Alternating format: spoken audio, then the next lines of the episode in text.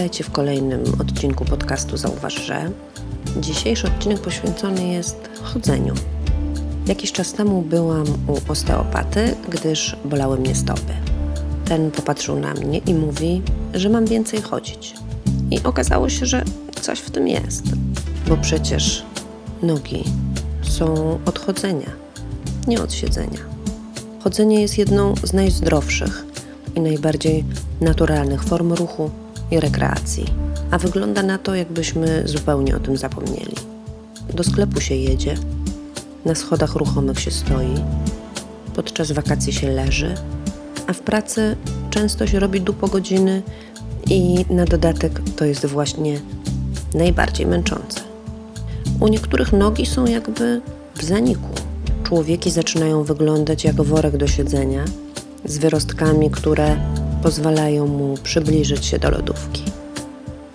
A ja chodzę. Chodzę wszędzie, gdzie się da, choć najbardziej lubię chodzić do lasu. Bo w lesie nie jesteś pępkiem świata.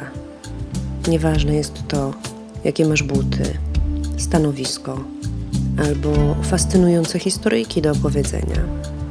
Jesteś kompletnie niezauważalny. Nie dość, że drzewa nie zwracają na ciebie uwagi, to nawet łoś, którego spotykasz po drodze, nie ustąpi ci miejsca. Stoi i nic sobie z ciebie nie robi.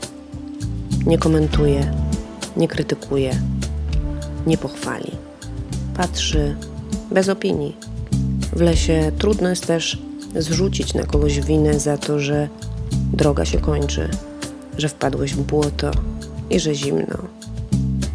Idzie się po lesie po to, żeby iść, a nie by zaraz coś znaleźć. Nie wygłasza się też roszczeniowych postulatów, jak dany las ma wyglądać. Las, jaki jest, każdy widzi, a jak nie widzi, to znaczy, że gdzieś indziej jego głowa chodzi. Na początku tego iścia ze sobą może być trudno. Dobrze iść ze sobą jak z nowym przyjacielem. Posłuchać go, dać się zwierzyć, wyżalić albo pochwalić. Czasem może on nad czymś utknąć. Można nad tym posiedzieć, albo też spróbować to rozchodzić czy obejść. Nie we wszystko trzeba zaraz z buciorami wchodzić. Jak człowiek nazabiera ze sobą mnóstwo niepotrzebnych gadżetów do lasu, to się idzie ciężko, bo ciągnąć trzeba coś, co już nie jest potrzebne. Elementy z przeszłości, które może nie mają nic negatywnego do powiedzenia, ale jak zawładną człowiekiem na spacerze, to ciężko się robi. Coś do ziemi przyciska, więc nogi oderwać nie można. Jakbyś pół gospodarstwa domowego musiał ze sobą ciągnąć na ten spacer. A po co? Droga jest do przejścia taka, jaka jest. Każdy ma swoją i w efekcie każdy z nas decyduje, co zabiera, a co zostawia. Ale z każdym krokiem i spacerem uczy się człowiek, że jak się tak chodzi, to można odejść i zostawić duperelki przeszłości za sobą, popatrzeć na nie z dystansu, oddzielić siebie starego od tego, co idzie, albo już nawet przeszedł, popatrzeć na życie tego starego i w końcu na spokojnie zwrócić uwagę na różnicę między zdarzeniem a reakcją, na co zazwyczaj będąc w zdarzeniu nie mamy czasu albo przestrzeni. Ale gdy zrobimy choćby małe odejście, krok w tył, to tak jak w fotografii, inaczej już pewne sprawy widzimy.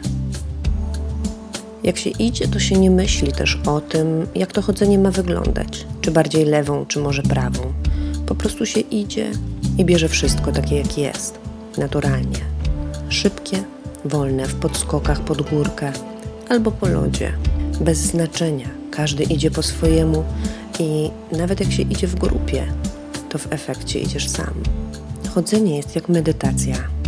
Chodzenie to oddychanie, to uczenie się bycia u siebie, bo medytacja to nie siedzenie w bezruchu jak przycisk do papieru.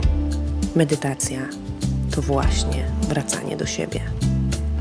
Droga daje nam to, co najbardziej nam pomaga w rozwoju. Spotykamy na niej takich nauczycieli, jakich najbardziej potrzebujemy. Czasem coś przejdziemy za pierwszym razem, a czasem potrzebujemy na to kilku podejść, by dostać się we właściwe miejsce. Dobrze jest to chodzenie praktykować jak uwolnienie, jak przygodę, podczas której, jak się zgubisz, może okazać się, że nie straciłeś, a właśnie zyskałeś. Najpiękniejsze dla mnie w chodzeniu jest to, że jak wracamy, okazuje się, że kompletnie nic się nie zmieniło. Oprócz mnie.